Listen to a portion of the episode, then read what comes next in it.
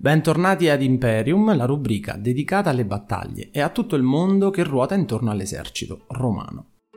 Oggi parliamo della battaglia della Trebbia, che fu il primo vero scontro, diciamo dopo quello più piccolo e solo tra le cavallerie, del Ticino, tra le truppe di Annibale e quelle romane. Sigla.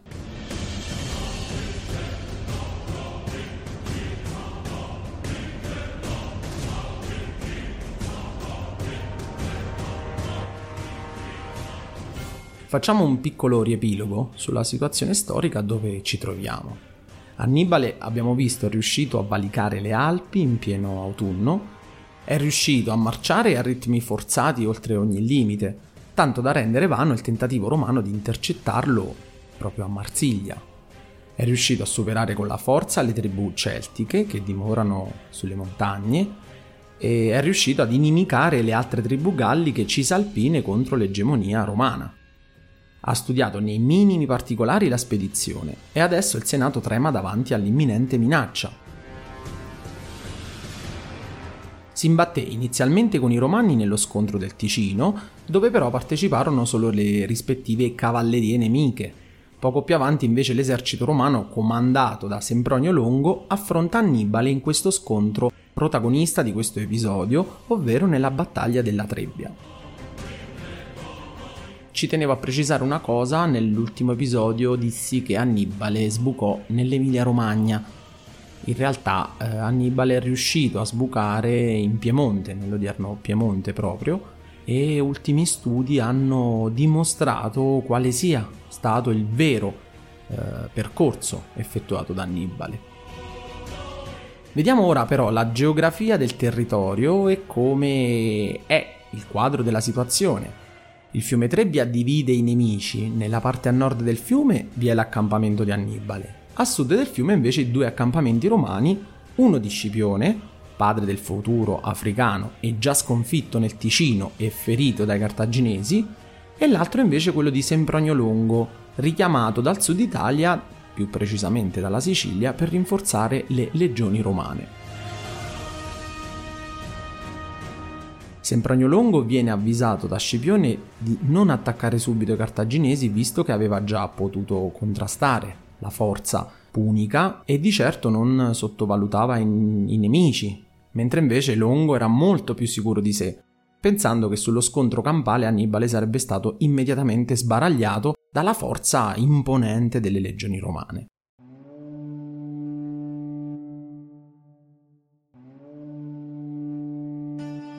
Quindi abbiamo due consoli che non sono d'accordo sulle decisioni, o meglio sull'approccio della battaglia. Ma dato che si dividevano il comando un giorno a console, quando toccò il comando a Longo scelse di attaccare e così attaccarono insieme, perché non potevano dividersi e non aiutarsi ovviamente a vicenda, anche se vi erano discordanze di pensiero.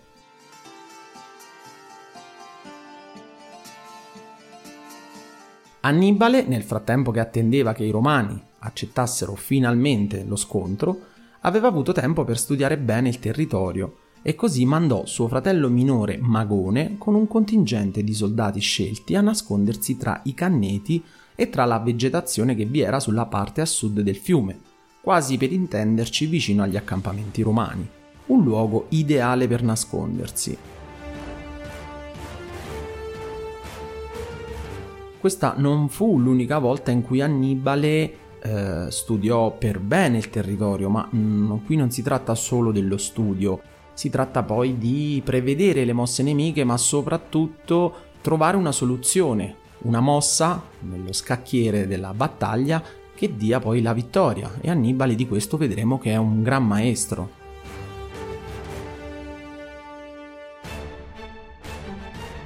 La seconda mossa invece di Annibale, dopo quella di nascondere alcune truppe, è quella di mandare la sua cavalleria numidica quasi davanti agli accampamenti romani, con l'intenzione di attaccare e tornare indietro per più volte, una sorta di mordi e fuggi.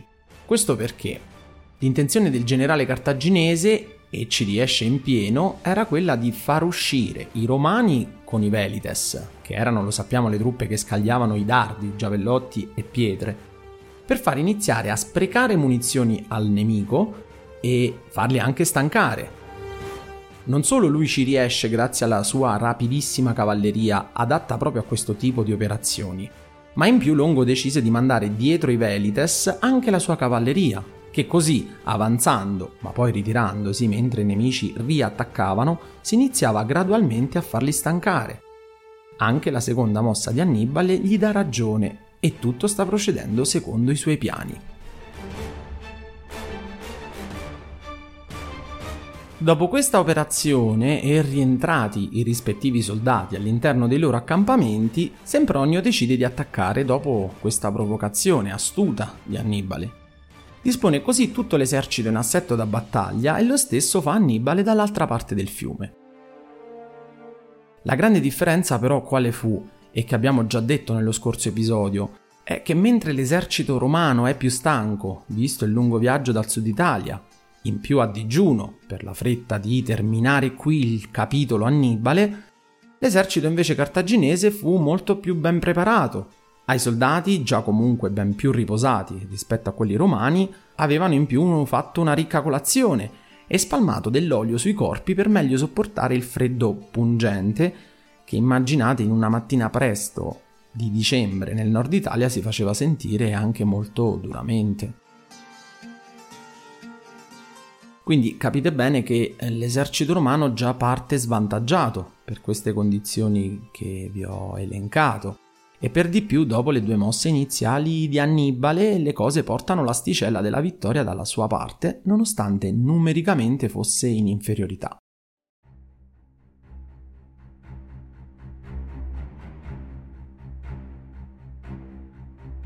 I romani così, non essendo coperti a dovere e non preparati adeguamente, lentamente attraversano le gelide acque della Trebbia, e quindi si infreddoliscono e si stancano soprattutto, dato la, la poderosa armatura che portavano, e si portarono davanti alle truppe cartaginesi ben calde e ben più riposate. Inizia lo scontro.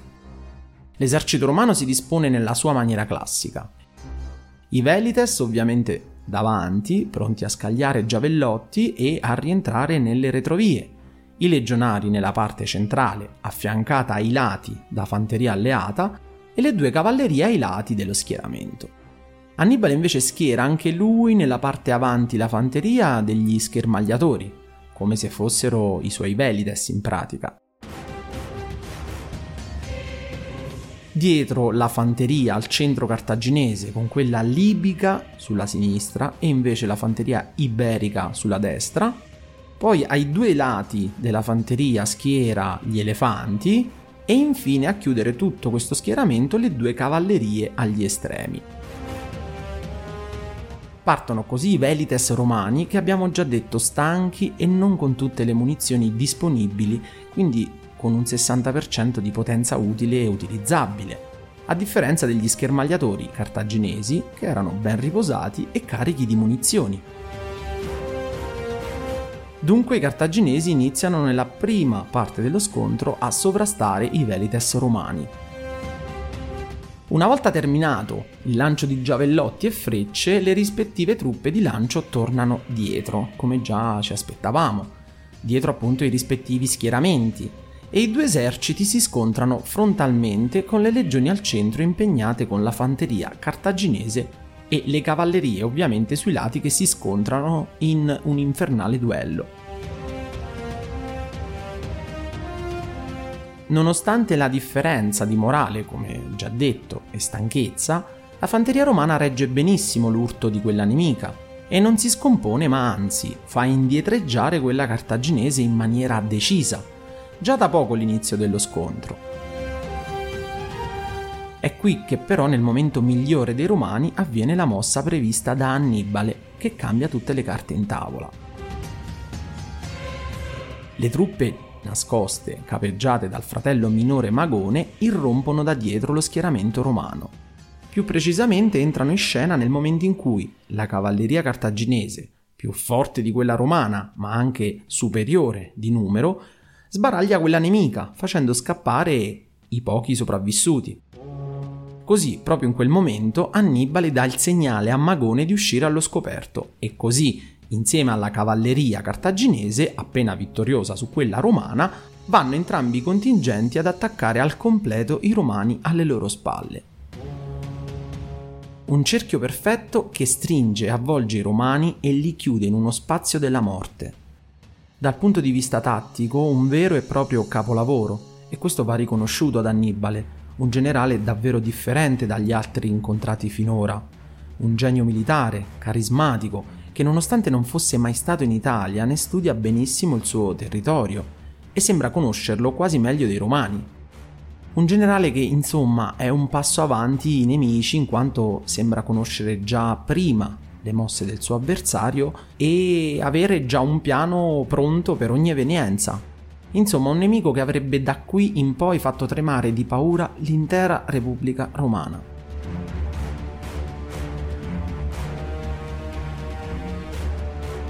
Una parte di legionari romani riesce, dopo molto tempo e faticosamente, a sbucare da questo accerchiamento, a irrompere quindi questo cerchio e a scappare verso Piacenza, dove si rinchiusero all'interno delle mura. I soldati cartaginesi, stanchi per la battaglia, non riescono, o meglio, non vollero sterminare tutto l'esercito romano, visto che la battaglia era stata vinta nettamente e aveva comunque lasciato sul campo 15.000 romani caduti. Termina così la battaglia della Trebbia con una netta vittoria cartaginese. Quali furono le conseguenze di questa disfatta? I romani purtroppo sottovalutano ancora il generale cartaginese, non rendendosi conto di cosa davvero era capace e di quanto fosse al di sopra rispetto ai loro comandanti, quindi i loro consoli. Roma inizialmente minimizza la sconfitta, non dando molto peso alle mosse tattiche di Annibale e alla sua potenza, quanto invece al maltempo, dà la colpa al freddo, al fatto di non essere stati pronti a dovere, tutte cose per carità che certamente influirono, ma che non furono la causa principale della sconfitta, quanto invece le mosse tattiche del generale nemico. Questo pensiero è confermato infatti eh, tempo dopo, quando Annibale ancora una volta truciderà in, un altro, in un'altra situazione un altro esercito romano inviato quasi allo sbaraglio e sottovalutando, come sempre, il nemico e tutto ciò nella battaglia che vedremo del Trasimeno, cadendo in una imboscata tremenda per Roma. Anche a Canne si penserà che mandando un grandissimo e poderoso esercito Annibale verrà finalmente sconfitto Insomma, per la prima volta nella sua storia i romani sbagliano totalmente pensiero, o meglio, forse ciechi, vista la consapevolezza della loro grandissima forza militare. Non immaginano che qualcuno potesse essere più forte di loro, militarmente o tatticamente. Sicuramente la figura di Annibale fornirà a Roma quel nemico incredibile che darà, come sempre loro, Sconfitte sì e morti sul campo, ma soprattutto lezioni sotto tanti punti di vista che poi a Roma torneranno utili nella sua storia millenaria. Io vi ringrazio per l'ascolto, se il podcast vi interessa e vi piace cliccate sul segui per non perdere i prossimi episodi. Infine potete scrivermi commenti o suggerimenti a storiadiroma.podcast.gmail.com Io vi ringrazio e al prossimo episodio.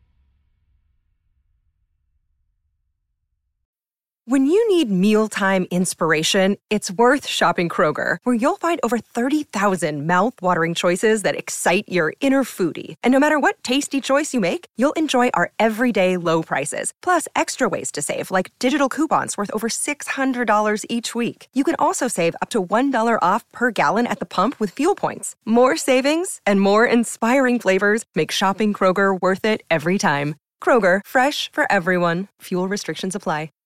Save big on your Memorial Day barbecue, all in the Kroger app. Get half gallons of delicious Kroger milk for 129 each, then get flavorful Tyson natural boneless chicken breasts for 249 a pound, all with your card and a digital coupon. Shop these deals at your local Kroger today or tap the screen now to download the Kroger app to save big today. Kroger, fresh for everyone. Prices and product availability subject to change. Restrictions apply. See site for details.